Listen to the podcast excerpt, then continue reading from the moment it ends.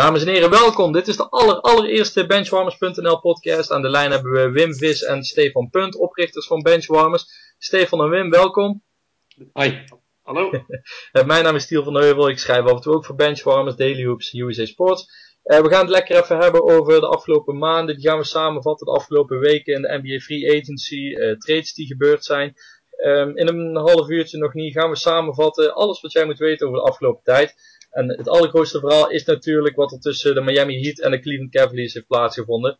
LeBron James, hij komt thuis. En uh, Wim, daar heb jij iets over te zeggen. nou ja, ik vind, het, ik vind het fantastisch natuurlijk dat de Bron naar de Cavs gaat. Ik vind de Cavs altijd uh, een super sympathiek team gevonden al. Um, ja, en in zijn hele redenatie, ja, ik kon me daar helemaal in vinden. Ik uh, vond het uh, zo'n contrast met wat hij bij de Decision gedaan heeft twee, drie jaar geleden. Um, vier jaar geleden moet ik zeggen. En hoe hij dat nu gedaan heeft met een mooie brief waarin iedereen eigenlijk zich wel achter kon scharen. Zo, weet je, terug naar je roots kijken of je Cleveland een keer een kampioen kan geven. Um, ja, en met, met Kevin Love erbij, uh, volgens mij uh, uh, wordt het wel wat dit jaar in Cleveland. Ja, jij zegt al Cleveland een keer een kampioenschap brengen, is heel lang geleden. Um, Stefan, in hoeverre draagt die droogte die daar heerst wat betreft de kampioenschap bij aan de sympathie die je voor zijn team kunt hebben? Dat hij van het verwende Miami Heat team in één keer naar de Cleveland Cavaliers gaat. Ja, heel, heel veel denk ik. Ik bedoel, ik was vrij uitgesproken over uh, hoe verwend ik Miami vond. En uh, ik had niet echt iets met Miami. En uh, nu LeBron terug gaat naar, naar Cleveland. Ja, je gunt het die stad op de een of andere manier. Hè, terwijl ik verder niks met Cleveland heb. Hij komt natuurlijk thuis. Hè, ik bedoel, hij komt daar vandaan uit Akron. ja, dat, dat, dat draagt alleen maar bij. Ik, ik zelf ook. Ik ben ook weer, weer een beetje LeBron James fan geworden door, door zijn terugkeer. Die brief heeft heeft er ook voor gezorgd dat ik weer, dat ik weer helemaal aan zijn kant sta. En ja, ik hoop dat er mooie dingen in Cleveland gebeuren. En dat hij al jarenlang de beste speler ter wereld is, dat was niet genoeg voor jou om fan te worden. Want die man die had voor mij bij de Minnesota Timberwolves kunnen gaan spelen in plaats van Kevin Love. En dan was ik ook fan geweest. Want waar hij ook speelt, ik denk dat je daar een instant contender creëert. Of zien jullie dat anders? Ik, ik, denk, ik denk dat, uh, dat de Bron bij de Heat inderdaad wat, wat Stefan zegt, een, een, beetje een verwend clubje was, zeg maar. En, en weet je, uh, de manier waarop zij uh, zeg maar, zich presenteerden aan het grote publiek met een heel stadion vol en die high fives en die acht kampioenschappen die die voorstelde die ze in Heat of in Miami wel gingen winnen. Um, ja, kijk, nu is hij, is hij eigenlijk veel meer humble en is het doel ook veel mooier, weet je. Het is niet een, ja, het is nog steeds bij elkaar gekocht, maar het is, het is terug naar zijn hometown en dat, ja, het is een fantastisch verhaal en ik hoop echt serieus dat, uh, dat Cleveland het ver gaat schoppen dit jaar. En Stefan, jij wilde ook iets zeggen? Uh, ja, nou ja, eigenlijk eens met, uh, met wat Wim zegt. Kijk, bij mij ligt het meer inderdaad dat de Miami Heat een beetje... Ja, heel die decision die, die, die, die veroorzaakte natuurlijk bij, bij veel mensen wat, uh, wat, wat, wat woede over, over zijn move en hoe hij het bracht. En inderdaad, de not one, not two, not three. Gewoon heel die hype die ze creëerden voor zichzelf. Ja, ik had toen heel erg de hoop dat, dat het ze niet zou lukken. Uh, daarbij is de Knicks, Knicks Heat uh, rivalry voor mij natuurlijk ook altijd een uh, belangrijke. Maar ik neem niet weg dat ik LeBron een geweldige speler vind en vond. En dat, ik, dat ik hoe hij speelt geweldig vind. En ik ben alleen blij dat hij het nou in Cleveland gaat doen in plaats van in Miami. ik wil even een side note, dat not one, not two, not three verhaal. Ik, ik, er moet meer toegepast worden in het leven. Kijk, als ik vannacht zat, terug, terugkom van dachten. En mijn vriendin vraagt hoeveel heb je erop? Dan ga ik het toch zeggen. Not one, not two. Kijk, dat, daar hebben we wel aan te danken, toch? Ja. Maar dan vraagt zij hoeveel kinderen je wil.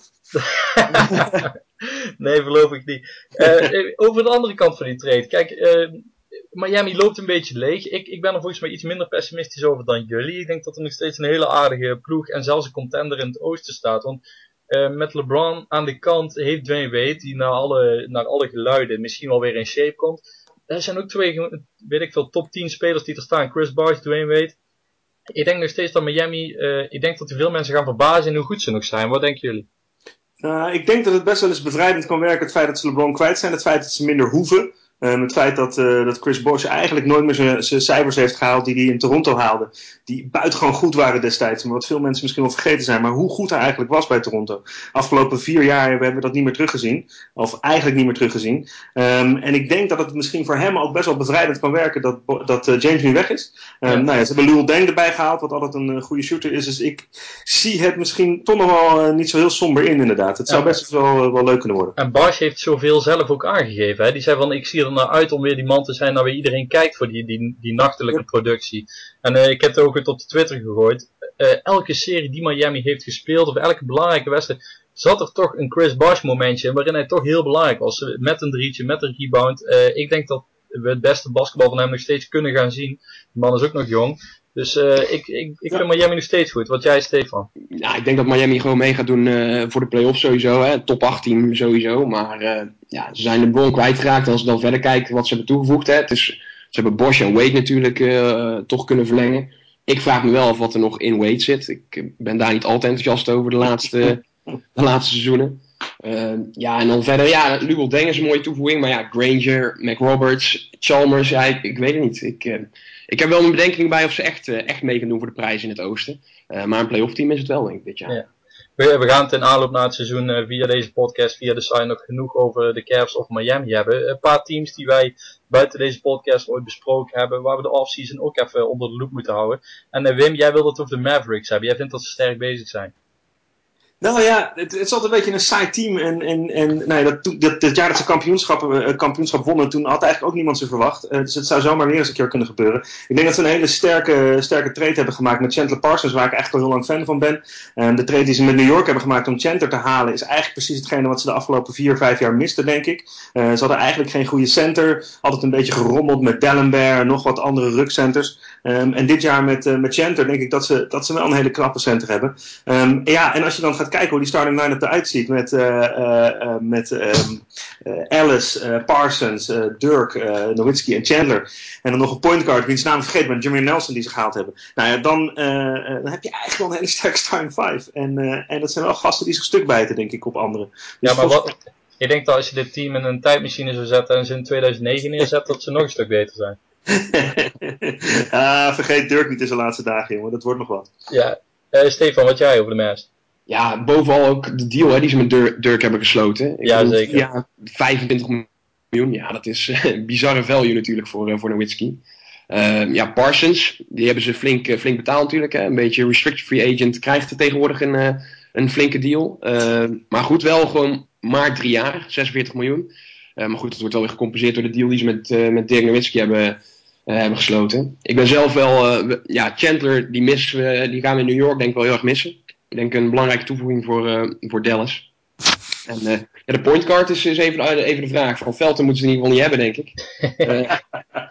ik denk dat systeem wel. ja, het zit nog steeds heel diep. maar ja, met Nelson en, en Harris, ja, wie weet waar, waar het kan komen. Maar ik, ik ben ook heel erg enthousiast over wat Dallas dit offseason heeft gedaan.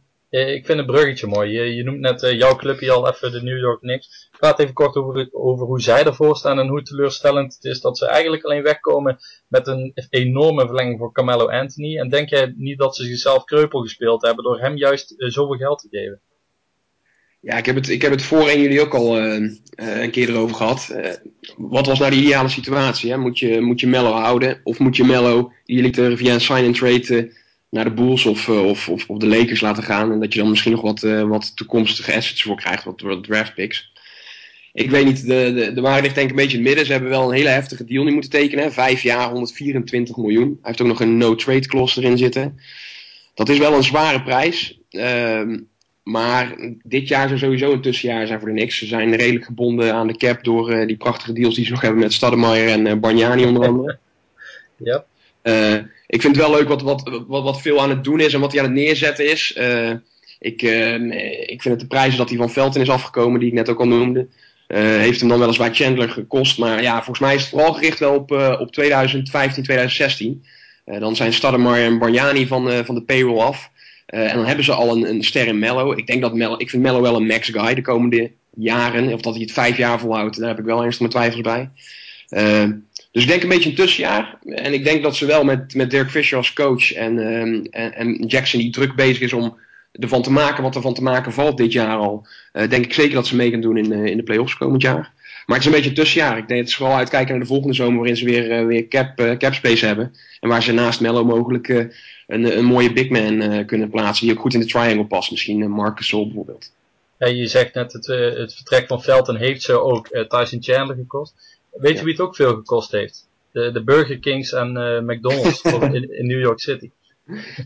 Ja, die in Dallas worden er een stuk beter van. Sowieso. Uh, kijk, ik heb bij New York, de, ik denk dat er veel parallellen zijn te trekken ook met wat de Lakers is gebeurd. Ze hebben heel hoog ingezet en komen eigenlijk met lege handen weg.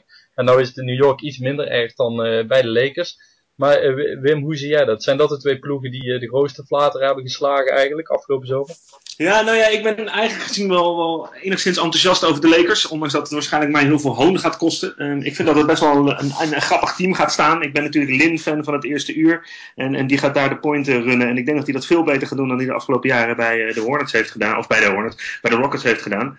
Um, dus ja, over de Lakers ben ik niet, ben ik niet eens zo super desastreus. Um, daarentegen de Rockets die ik net noemde ik lijkt me echt een van de verliezers van dit offseason. Uh, hebben eigenlijk zich op geen enkele manier versterkt. Um, en, uh, en alles waar ze op in hadden gezet. De grote mannen Mello wilden ze eventueel halen. Ze hebben nog voor LeBron James uh, een poging gewaagd. Eigenlijk is niks gelukt. En ze zijn daarna ook nog Chandler Parsons, hun rising star, kwijtgeraakt. Um, dus ik denk dat dat echt wel een van de grote verliezers is van dit offseason. Omdat ze dat stapje omhoog, wat ze eigenlijk de afgelopen jaren stevast gemaakt hebben, nu echt niet gedaan hebben. Dus dat is jammer. Hey, hoe zie jij dat, Stefan? Ik denk inderdaad dat ze hoog in hebben gezet. Maar ja, het is uh, you win some, you lose some. Je kunt ze niet allemaal hebben. Want uh, de Lakers ook en zelfs de Knicks, die, die probeerden ook in gesprek te komen met een LeBron James. De Lakers, die, ja, die, die wilden ook gasten halen. Maar het is helaas niet gelukt. Maar je kunt ze in ieder geval niet kwalijk nemen dat ze het niet geprobeerd hebben. Nou ja, eens. ja, de, Rockets, ik heb een beetje bij de Rockets gevoel, dat eigenlijk al iets wat wat ze al jaren zijn, hè? net niet. En, uh, en, en ze hebben gewoon echt zo'n zo, zo'n zo'n zo'n extra uh, grote ster nodig om, denk ik, een keer in het Westen iets voor elkaar te boksen. Zeker tegen San Antonio. Uh, maar dat lukt ze al jaren niet. En Mooi krijgt iedere keer voor elkaar om, om zijn payroll zo te structureren en de trade zo te maken. om weer ideaal ruimte te creëren. Maar het lukt hem iedere keer niet om toch dat team helemaal af te maken. En echt mee te doen voor, voor die ring. Dus ja, dat... Wordt vooral wordt vooral hopen dat uh, James Harden een beetje gaat verdedigen dit seizoen. Dan, uh, dat ja, weet je wat erg is? Ik, ik heb de, uh, de oefenwedstrijd zitten kijken in Vegas. De man kan het wel volgens mij. maar er, er, is ook geen excuus, want hij is atletisch genoeg. En ik denk dat hij geïnspireerd moet zijn. Maar misschien snapt hij het gewoon niet of zo. Ja, er is een videootje op YouTube waarin zijn 10 worst defensive plays staan van het afgelopen jaar. Dat is echt schrikbarend om te zien. Dat zo'n man die zoveel verdient, zo extreem slecht verdedigt. Maar goed. Ja. En ik weet nooit of ik nou moet lachen of huilen als ik zo'n video zie. Misschien allebei. Ja. Uh, Wim, jij wilde het ook nog over de Hornets hebben. Ja, nou ja, ik vind het heel leuk wat daar gebeurt. Ik vond ze het afgelopen seizoen heel tof. Ik vond het heel tof dat ze de, de play-offs haalden. En uh, ja, jammer genoeg tegen de Heat loten.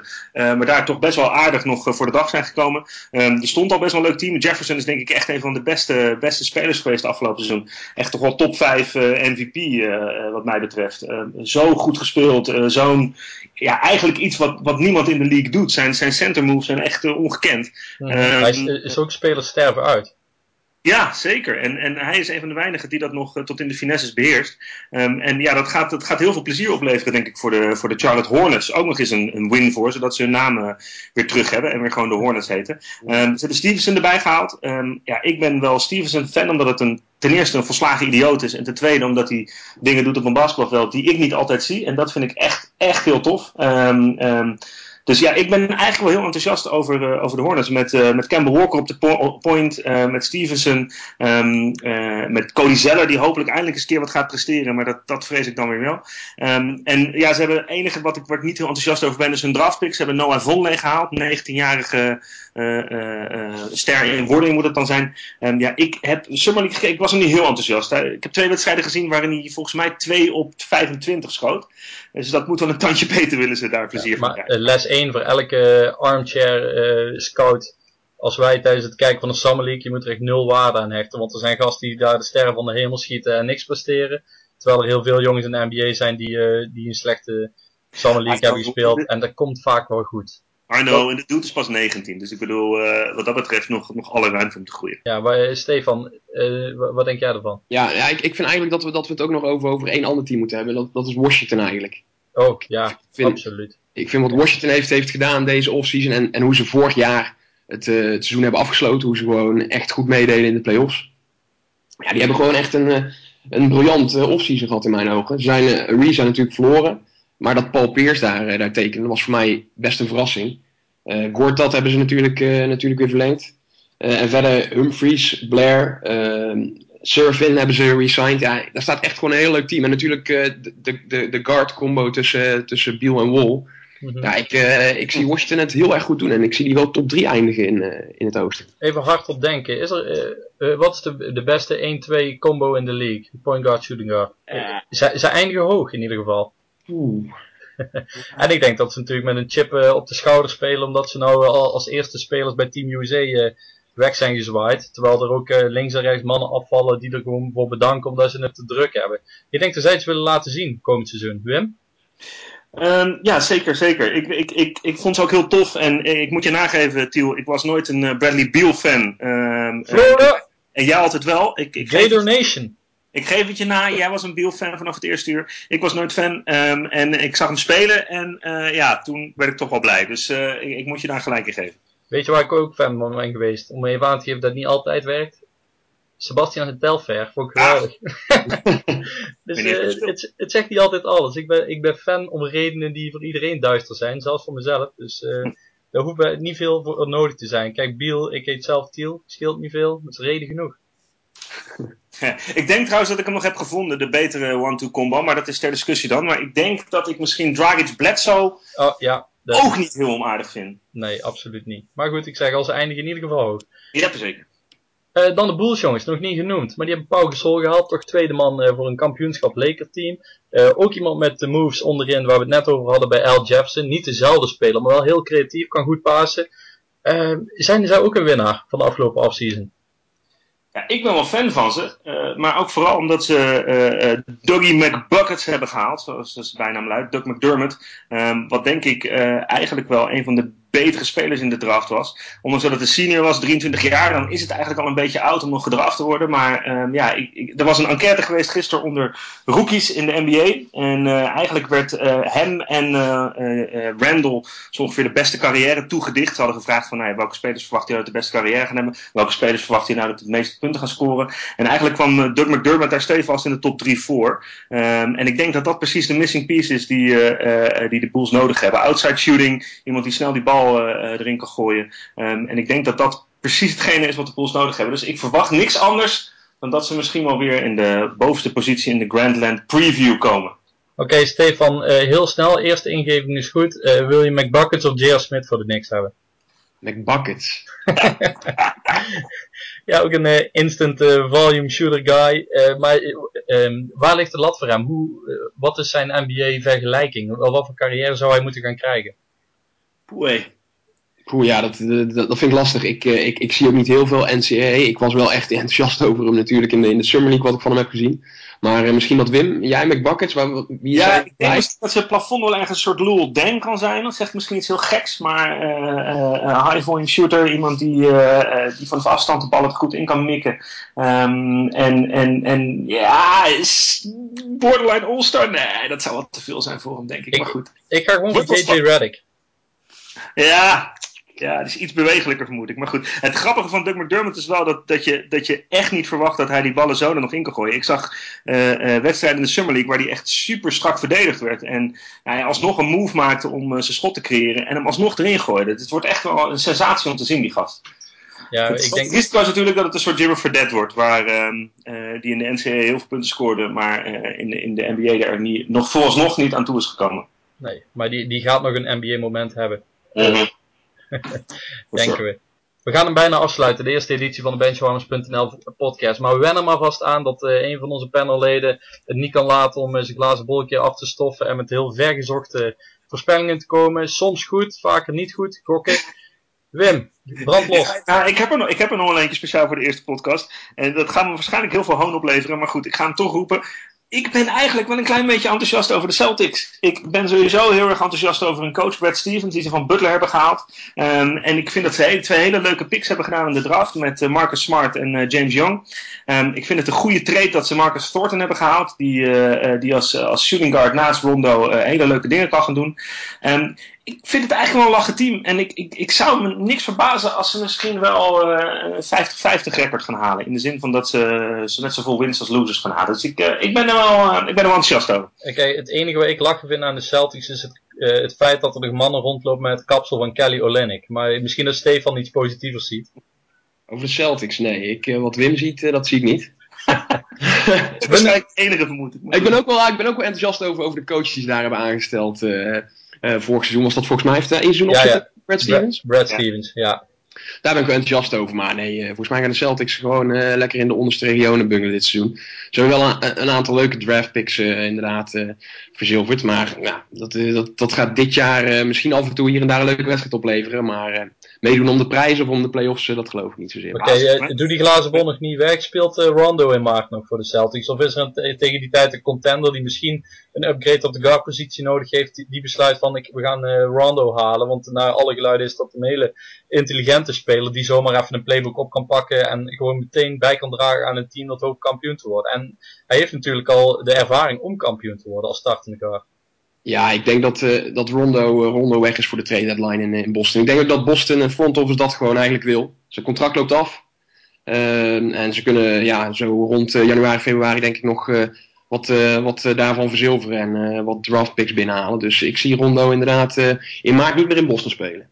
Wim? Ja, ik weet het niet. Deze glazen bol laat ik aan mij voorbij gaan. Ik, uh, ik ben gewoon enthousiast over de Celtics. En het is natuurlijk ook een beetje inlikken bij mijn uh, grote fan, of mijn grote idool, Bill Simmons, die een hardcore Celtics fan is. En als Grandland liefhebber doe ik niks anders liever dan dat.